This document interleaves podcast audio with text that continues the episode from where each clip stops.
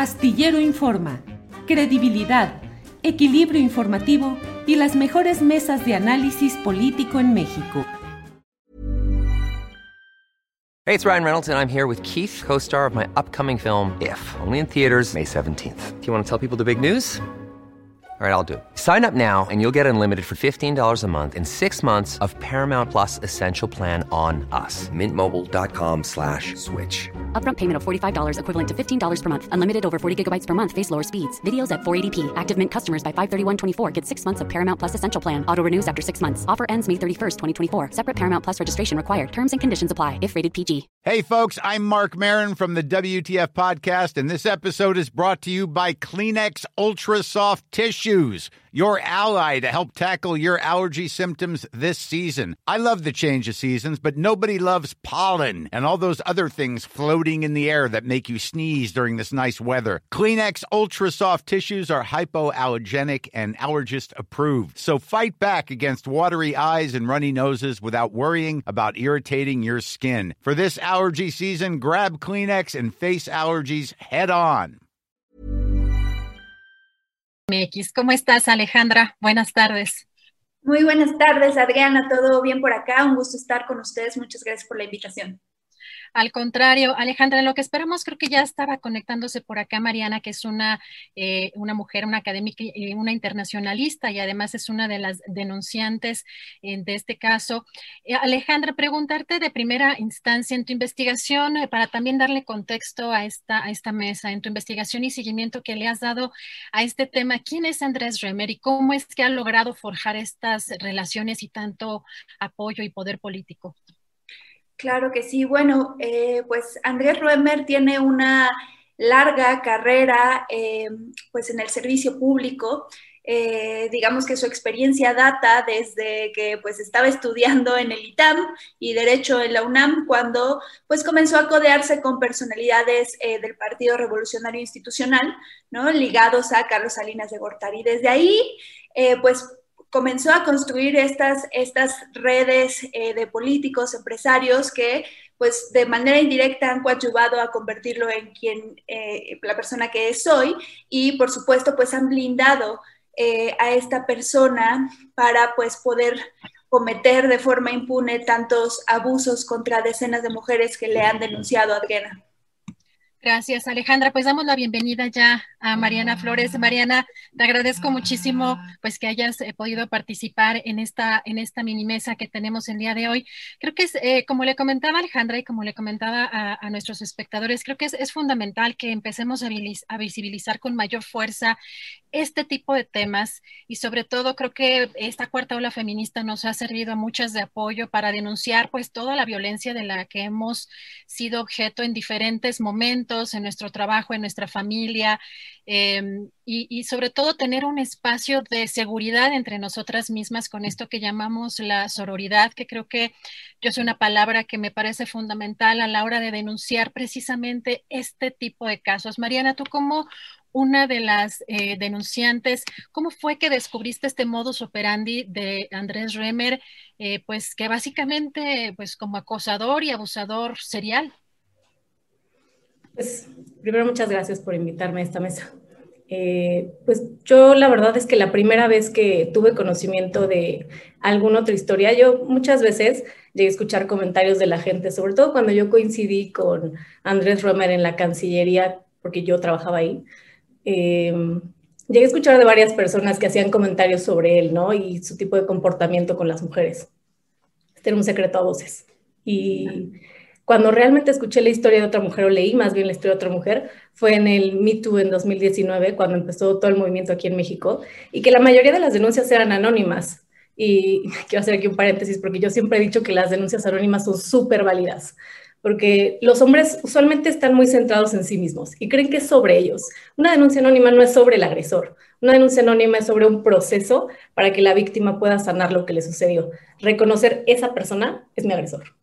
Y con eso, quitarse esta culpa que sentimos todas cuando nos sucede algo así y decir, no fue mi culpa, es él. Y es cerrar un ciclo y poder sanar esta pues, esta violencia que la mujer vivió. Entonces esa fue la primera vez que yo pues leí el caso de otra chica que era una denuncia anónima, y a mí me impactó mucho porque yo dije, esta mujer podría estar contando mi historia, yo estuve en ese lugar, en ese mismo lugar. Entonces era la parte que a mí, la verdad, más conmoción me causó, porque yo dije, o sea, si esto me pasó a mí hace, en ese entonces eran pues ocho años, ahora son diez, ¿no?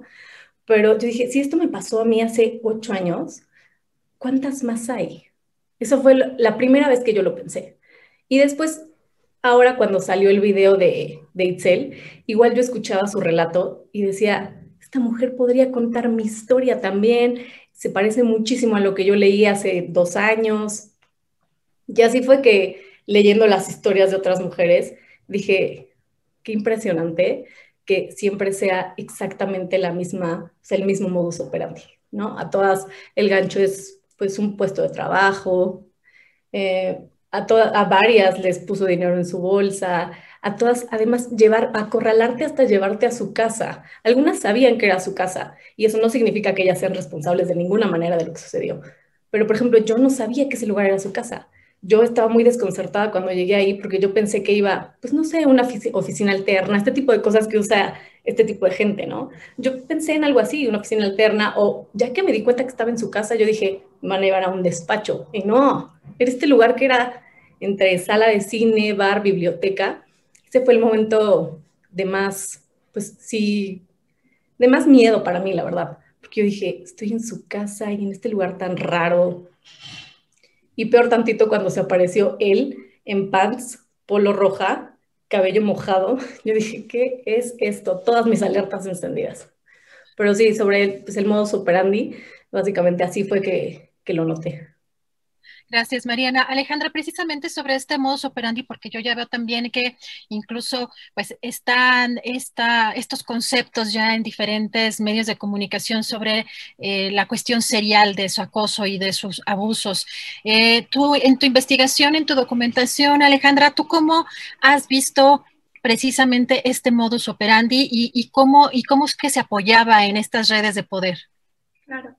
Sí, fíjate que en una de las publicaciones que hicimos, que le, denominamos el método Ruemer, ¿no? Porque de verdad, eh, como bien nos está comentando Mariana, cada paso que se siguió con, eh, con cada una de las sobrevivientes es muy similar, ¿no? Eh, nosotros pudimos detectar en estas prácticas de las denuncias que se hicieron públicas al menos eh, cuatro casos de violación, ocho de acoso, 23 de abuso sexual.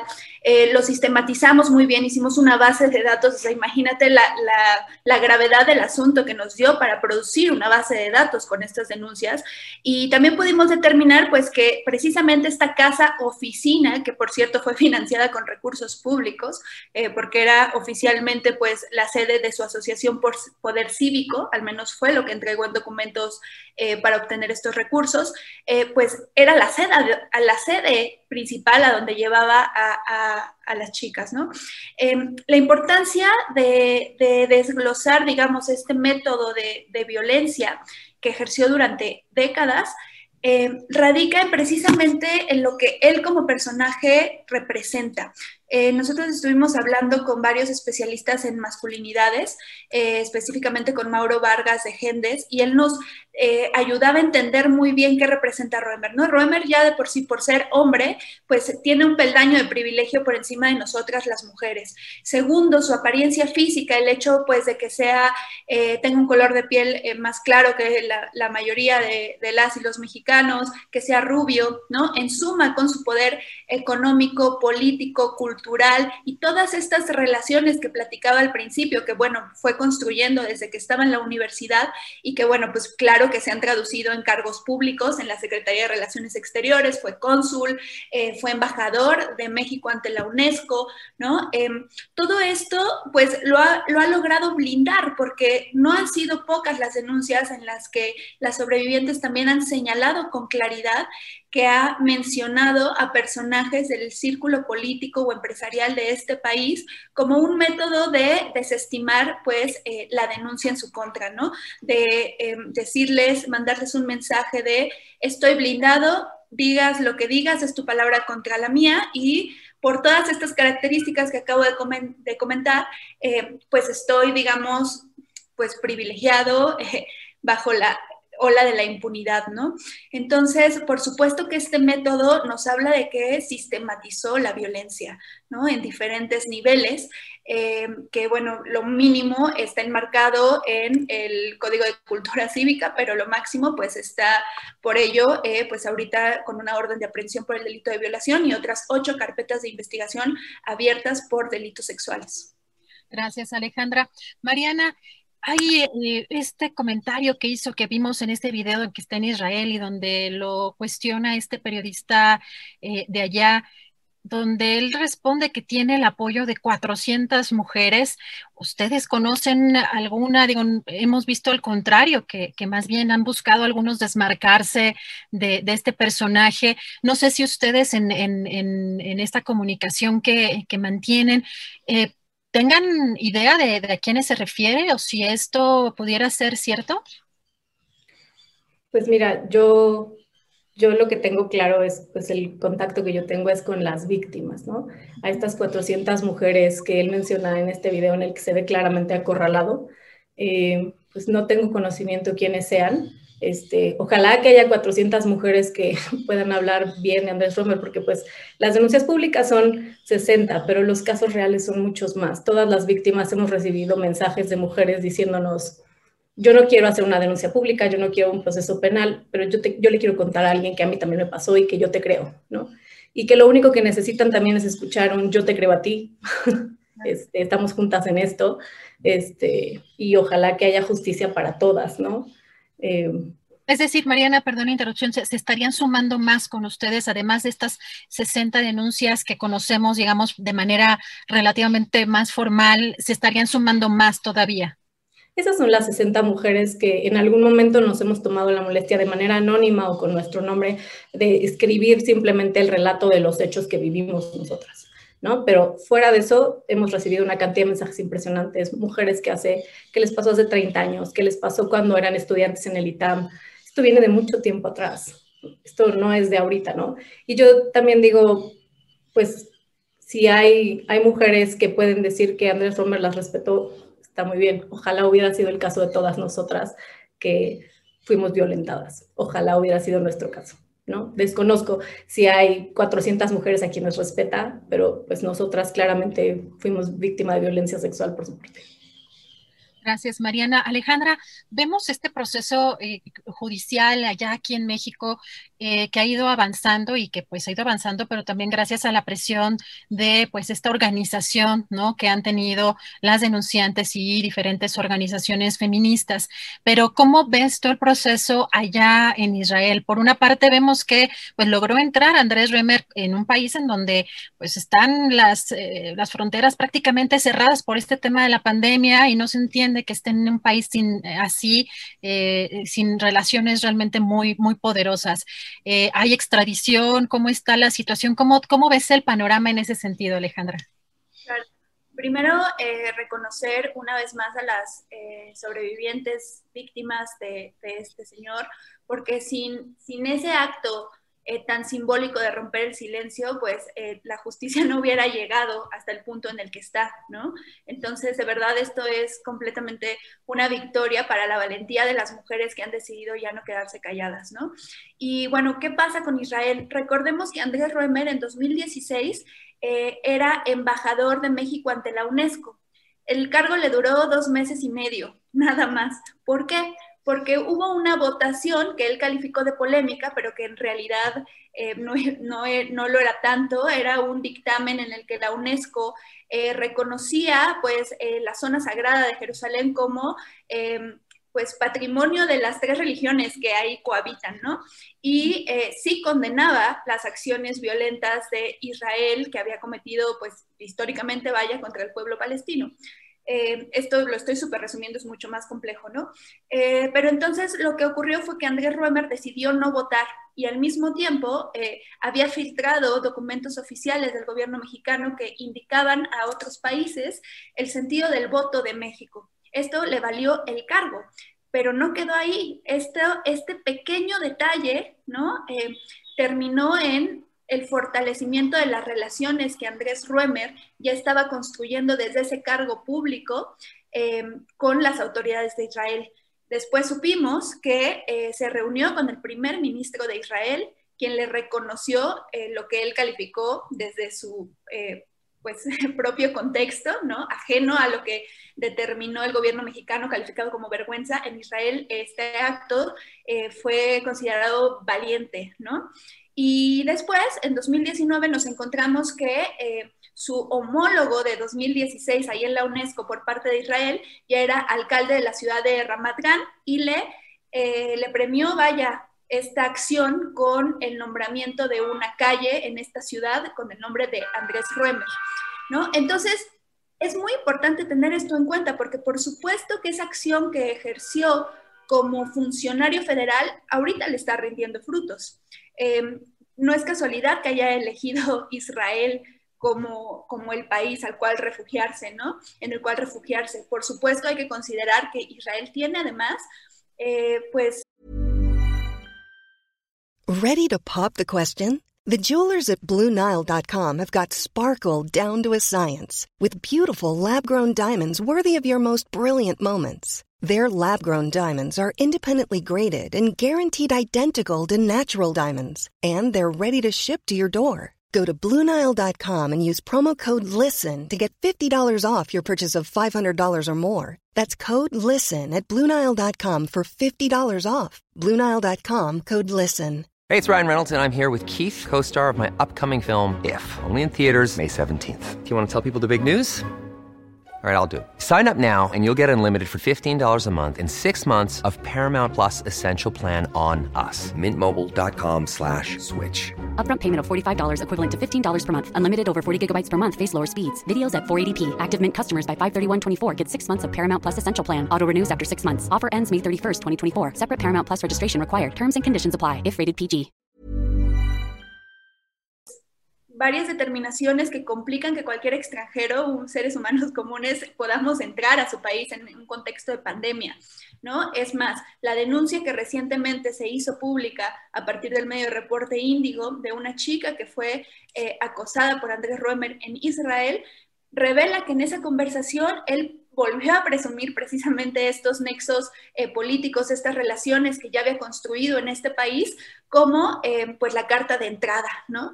Eh, ¿Cómo va el proceso? Pues México no tiene un tratado de extradición con Israel, Teóricamente, la Interpol ya emitió una ficha roja para su captura a solicitud de las autoridades mexicanas, pero bueno, como sabremos, eh, ahorita Israel y Palestina tienen un conflicto eh, que pues eh, tiene en bastante riesgo a la población y por supuesto pues que se, se reducen las posibilidades de que a muy corto plazo, pues Andrés Romer pueda ser extraditado a México. Pero bueno, el tema está ahí. Eh, se han enviado varias cartas a autoridades de Israel. De hecho, el mismo lunes que empezaron eh, estos, estos ataques entre Israel y Palestina, iba a haber una manifestación feminista en esta calle con el nombre de Andrés Roemer con la finalidad de solicitarle a las autoridades de que se retirara, ¿no? Eh, entonces, todo esto está ocurriendo, pero evidentemente hay un panorama bastante complejo por la situación particular de los países, pero al parecer, pues, la indagatoria está avanzando y, esperemos que próximamente tengamos resultados efectivos. Gracias, Alejandra. Mariana, ustedes em, precisamente cuando se dio a conocer que Andrés Remer estaba en Israel, em, firmaron, mandaron una carta a la embajada de Israel en México, pues eh, para exigir que se conociera, ¿no? Que se, que se le informara al gobierno de Israel las acusaciones eh, de las que pues estaba aquí eh, acusado, de las señales, bueno, de, sí, de los, de los delitos de los que estaba siendo acusado aquí en nuestro país. ustedes recibieron pues la respuesta del embajador, por lo menos a través de su cuenta de Twitter, bastante escasa, que pues daría a conocer esa información a las autoridades de Israel. Eh, ¿Tuvieron más allá de ese comunicado, más allá de ese mensaje, alguna otra respuesta? Eh, ¿Cómo calificarían esa respuesta? ¿Están conformes con, eh, cómo ha respondido la embajada o qué esperarían ustedes? Pues mira, la verdad es que sí estamos agradecidas de haber obtenido pues, una respuesta bastante pronta ¿no? a, a nuestra solicitud, porque sí es un tema muy preocupante para nosotras. Yo creo que la mayoría de nosotras, sinceramente, pues sí nos sentimos frustradas al leer la noticia de que Andrés Romero lo había intentado con otra mujer. en Tel Aviv, la verdad es que pues sí, sí es muy frustrante porque muchas veces nos dicen, usen los canales institucionales. Nosotras hemos usado los canales institucionales, legales, hemos hecho todo lo que podemos y aún así hemos tenido que pedirle a muchas instituciones, una por una, que por favor nos escuchen. ¿no? Es también esta carta pues la mandamos después de que ya se había girado la orden de aprehensión para decirles, estos son los hechos, hay una orden de aprehensión, se congelaron las cuentas, por favor protejan a las mujeres en Israel este señor al parecer no va a parar y a nosotras la verdad es que esa parte sí nos duele mucho. Es muy, muy doloroso que hemos hecho pues todo lo que está en nuestras manos y aún así parece que no es suficiente. Gracias. Mariana, este, muchas gracias. Alejandra, en, en, este tema eh, de esta investigación que tú has llevado a cabo durante estos meses, desde que se dieron pues, a conocer estas acusaciones, que además, como nos lo relataba Mariana, eh, creo que muchas, además de manera anónima, llegamos a hacer estas denuncias en, en, el MeToo y en algunos, bueno, algunos meses o algunos años después, pues ya dimos los nombres, digamos, más explícitamente, pero pues con esta red de apoyo que, que representan pues eh, los grupos de mujeres, las organizaciones feministas, ¿no? Eh, ¿Qué, es lo que tú viste pues, en, esto, en, estos, en estos meses de investigación en este tema, sobre todo en, el tema de, hablabas tú, por ejemplo, de, las redes del PRI, ¿no? De cómo logró forjar cierto poder cuando estaba el PRI, pero hablando de políticos, de los, de los nombres con quienes estaría mayormente relacionado Andrés Remer, ¿qué nombres aparecieron en, en tu investigación o con quiénes consideras que forjó principalmente estas redes? Claro. Sí, en MX publicamos una eh, investigación que se estaba relacionada a las fiestas que Andrés Ruemer realizaba en la guarida del abuso, ¿no? Esta casona de la colonia Roma. Eh, y narrábamos precisamente pues que no solamente conducía hasta ahí a, sus víctimas, ¿no? Sino que también eh, era un espacio donde consolidaba estas redes de poder y las exponía, ¿no? En esa casa desfiló, por ejemplo, eh, José Antonio Meade, candidato del PRI a la presidencia de México. Eh, estuvo también eh, Rafael Teresa y Tobar, sí, sí dije bien, que fue secretario de Cultura, titular de Conaculta, la institución que más recursos públicos le otorgó a Andrés Ruemer para que llevara a cabo este evento Ciudad de las Ideas, ¿no? que, que regularmente se hacía en Puebla. Eh, pero bueno, también hubo eh, magistrados, hubo consejeros electorales, es decir, estaba muy bien conectado, ¿no? Insisto, pues estas redes las ha ido construido a partir de los años 80, ¿no? Y hasta pues todavía, ¿no? Andrés Roemer pues eh, ha escrito libros, ha tenido cargos públicos y pues, insisto, ha recibido dinero público para llevar a cabo eventos que ayudan a construir su imagen a nivel internacional como este hombre eh, pues privilegiado, poderoso, con capital cultural, eh, político, etcétera, ¿no? Entonces, eh, yo he insistido mucho en el tema de cómo este caso nos enseña muy bien, nos permite vislumbrar lo que es el pacto patriarcal, ¿no? porque precisamente todas estas relaciones no necesitan que tú veas de propia mano y valides exactamente un acto de violencia, pero el silencio también es complicidad y el silencio eh, de todas estas redes también eh, ayudan a, que este personaje pues haya podido eh, violentar a tantas chicas durante tanto tiempo. hay muchas fuentes que, bueno, estaremos publicando próximamente nuevas historias de esto en MX, pero nos, nos, narran que esas actitudes misóginas de cosificación para los cuerpos de las mujeres eh, era, una, una cosa pública, ¿no? Se le atribuía como parte de su personalidad y no la ocultaba, estuviera frente a quien estuviera. Esto es muy relevante porque, insisto, habla de lo que implica el pacto patriarcal, ¿no? De cómo te callas ante una broma, eh, un, comentario disfrazado de broma, ¿no? Que puede ser en realidad violencia. O todas estas actitudes que dejamos pasar en la cotidianidad y, no asumimos como lo que son, ¿no? Eh, prácticas machistas, que por supuesto en este caso nos deja ver, esconde eh, otras actitudes mucho más violentas que han dejado huellas muy graves en la vida de decenas de mujeres. Gracias, Alejandra. Mariana, en lo que tú, en lo que tú viviste en tu experiencia, él utilizaba posiciones o qué posiciones o qué nombres eh, para sentirse, digamos, o para evidenciar este poder que tenía o, esta, eh, pues sí, esta red patriarcal, ¿no? De la que muchos eh, son, pues, parte cómplices. lo que tú, lo que tú supiste em, representaba posiciones en qué lugares o relaciones con qué personajes. Yo sé que, y en mi caso y en el caso de muchas otras víctimas, él mencionaba a Ricardo Salinas Pliego como su socio. Este, eso es algo que, que, fue recurrente, ¿no? Y por ejemplo, en mi caso, cuando yo estuve en la Cancillería, a mí, una persona con la que comenté la situación, me dijo, bueno, pero vamos a denunciar, podemos hacer algo. Eh, y yo decía, bueno, este señor es amigo de José Antonio Midel, desde el ITAM, o sea, yo soy Mariana Flores, que acabo de entrar a trabajar aquí, y aparte es, pues, mi trabajo soñado como internacionalista trabajar en la Cancillería, ¿no? Pues claramente, pues el terreno no es parejo y es un poco de, de lo que decía Alejandra, ¿no? Yo siempre digo, pues mira, ni siquiera la Cancillería de hoy en día que dice tener una política exterior feminista, ni siquiera porque estos hechos sucedieron con una persona que tenía el poder de ser cónsul en la administración pasada, tiene el poder de pronunciarse y decir, vamos a hacer, tomar estas acciones para proteger a las mujeres y que esto no vuelva a suceder. Ni siquiera porque es algo de la administración pasada, de ese tamaño es el pacto patriarcal, de ese tamaño. Para mí esa parte es impresionante y también, por ejemplo, pues la tibieza, ¿no? Lo que dice Alejandra, el silencio y la tibieza también. Esta parte de la UNESCO que lo retira, pero de mutuo acuerdo, este, es como, ¿de qué lado están?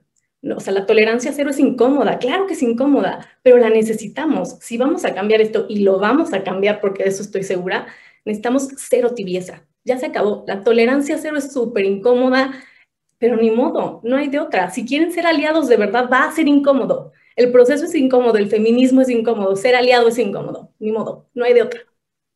Gracias, Mariana. Y pues ya cerrando esta mesa, quisiera preguntarles a las dos desde pues los diferentes, nuestras diferentes trincheras, desde los diferentes aspectos en donde nos movemos las mujeres, ¿Qué podemos hacer? ¿Qué esperamos? ¿Cómo podemos apoyarnos? Eh, de pronto creo que entendemos muy poco eh, desde nuestras profesiones. Creo que hasta incluso vemos en los medios de comunicación mucho un tema de la revictimización, que es, que es algo que sobre todo eh, grandes cadenas de televisión o, radiofónicas siguen haciendo de manera repetida con, con, el proceso de las víctimas. ¿Cómo podemos lograr desde las diferentes profesiones, desde nuestras diferentes trincheras, el que esto no se repita, el empujar que esto se visibilice más. Eh, Alejandra, primero te preguntaría a ti, ¿cómo, cómo lo ves?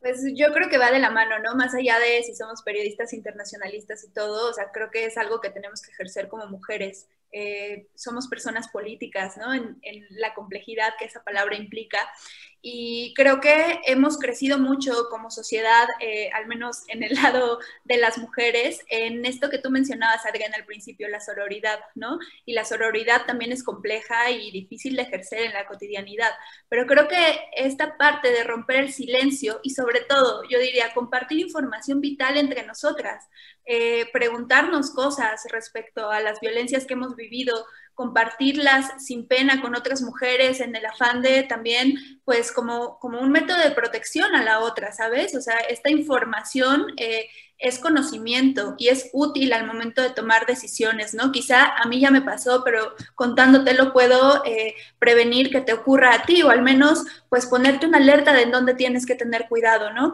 Para mí esto es muy importante, insisto, no es fácil, a veces nos da mucha vergüenza, pero hay que aprender también a poner la vergüenza en los hombros de quien corresponde.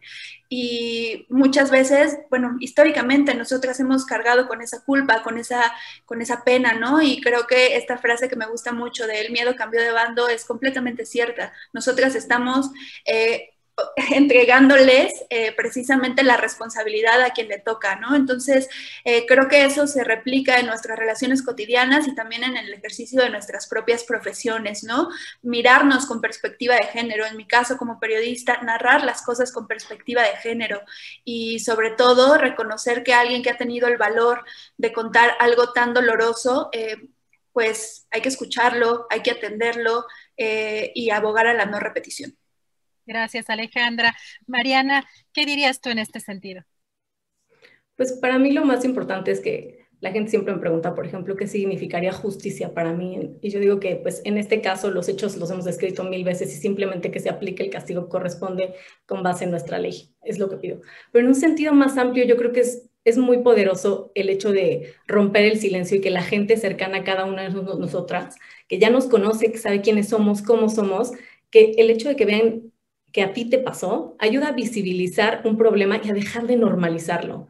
¿no? O sea, yo recibí, por ejemplo, una llamada de una amiga de mi mamá que me decía, es que si las mujeres de mi generación lo hubiéramos visto como lo ven ustedes, a ti no te hubiera pasado esto. Y dije, no, esto no es responsabilidad de ustedes. Es muy bueno que las mujeres de tu generación se estén cuestionando actitudes que han normalizado durante tanto tiempo. Yo creo que ese es, ese es el cambio. Y sobre todo, para mí lo más importante es que nosotros hemos tenido, por ejemplo, el acompañamiento de una organización que se llama Nosotras para Ellas, y para mí eso es importantísimo, porque no importa absolutamente nada de tu preparación, la educación que tengas, cuando te pasa dices, ¿y ahora? Y entonces estas organizaciones de la sociedad civil, como nosotras para ellas, que hacen este trabajo de orientarte, de acompañamiento, es importantísimo para que todas las mujeres sepan que pues hay un proceso y que sepas cómo y por dónde. Y pues ese tipo de orientación en estos tiempos es valiosísima. Y sobre todo que todas las mujeres sepan que con este movimiento y con cada vez callar menos, que todas las mujeres sepan que cuando estén listas para hablar, aquí estamos, que les vamos a creer, las vamos a acompañar. Y quiero agradecer muchísimo también a Alejandra el tipo de periodismo que hace, porque creo que es justamente lo que necesitamos nosotras que estamos de este lado como víctimas, es justamente lo que necesitamos, que los medios no revictimicen y se enfoquen en informar los hechos, lo que sucede y en construir casos como este. Muchísimas gracias. Gracias, pues eso, creerle, creerle a las víctimas, creerle a las denunciantes, creo que esa es una de, las partes fundamentales y que de pronto creo que todavía no entendemos como sociedad, pero esa sororidad creo que es la que debemos también estar buscar, eh, debemos estar em, eh, buscando impulsar. Pues yo les agradezco mucho de verdad la participación en esta mesa, si me permiten mantenemos la, comunicación y pues Alejandra, muchísimas gracias por, por todo tu trabajo, y también reconocemos en este espacio, el periodismo que haces ahí en MX, precisamente con perspectiva de género y la calidad de las investigaciones que haces. Muchas gracias, Alejandra. Muchas gracias, Adriana, por estos espacios tan importantes, a Mariana por el valor de contarnos una vez más y la valentía de eh, pues llevar este caso hacia la justicia. Un reconocimiento para ti y para todas las que han hablado. Y pues nada, saludos al auditorio, sigan, sigan este caso porque pues también nos toca a nosotros como sociedad pues eh, señalarlo para que realmente la justicia llegue a quien lo ha solicitado. Gracias, Alejandra Mariana. Pues muchísimas gracias de verdad por, por, eh, participar en esta mesa, nuestro reconocimiento también, esa valentía que pues de, verdad nos, nos, da una gran lección pues a muchas mujeres que también en algún momento callamos y que pues ahora nos sentimos más apoyadas y más respaldadas y también gracias a estas organizaciones que también lo hacen posible. Muchas gracias, Mariana. Muchísimas gracias a ustedes por el espacio y pues sí, creo que justamente lo más, lo más importante de todo es que sepamos que pues cada vez somos más en esta lucha. A mí el feminismo me salvó de normalizar la experiencia que yo viví y pues quiero que todas las mujeres que nos escuchen en algún lugar sepan que pues conmigo siempre van a tener una aliada. Hi, I'm Daniel, founder of Pretty Litter. Did you know cats tend to hide symptoms of sickness and pain? I learned this the hard way after losing my cat, Gingy. So I created Pretty Litter, a health monitoring litter that helps detect early signs of illness by changing colors, saving you money and potentially your cat's life. Pretty Litter is veterinarian developed, and it's the easiest way to keep tabs on your fur baby's health right at home. Go to prettylitter.com and use code ACAST for 20% off your first order and a free cat toy. Terms and conditions apply. See site for details. ACAST powers the world's best podcasts. Here's a show that we recommend Winning is an everyday mindset, and we're here to help. I'm Craig Robinson. Join me and Coach John Calipari for Ways to Win we're kicking off during March Madness. Cal's Kentucky Wildcats are in the hunt. So throughout the tournament, I'm going to call up my friend to ask about his wins, losses, and especially what he's telling his players in the locker room. You got to win every day. Find the Ways to Win podcast anywhere you listen. ACAST helps creators launch, grow, and monetize their podcasts everywhere. ACAST.com. Para que te enteres del próximo noticiero, suscríbete y dale follow en Apple, Spotify, Amazon Music, Google o donde sea que escuches podcast. Te invitamos a visitar nuestra página julioastillero.com.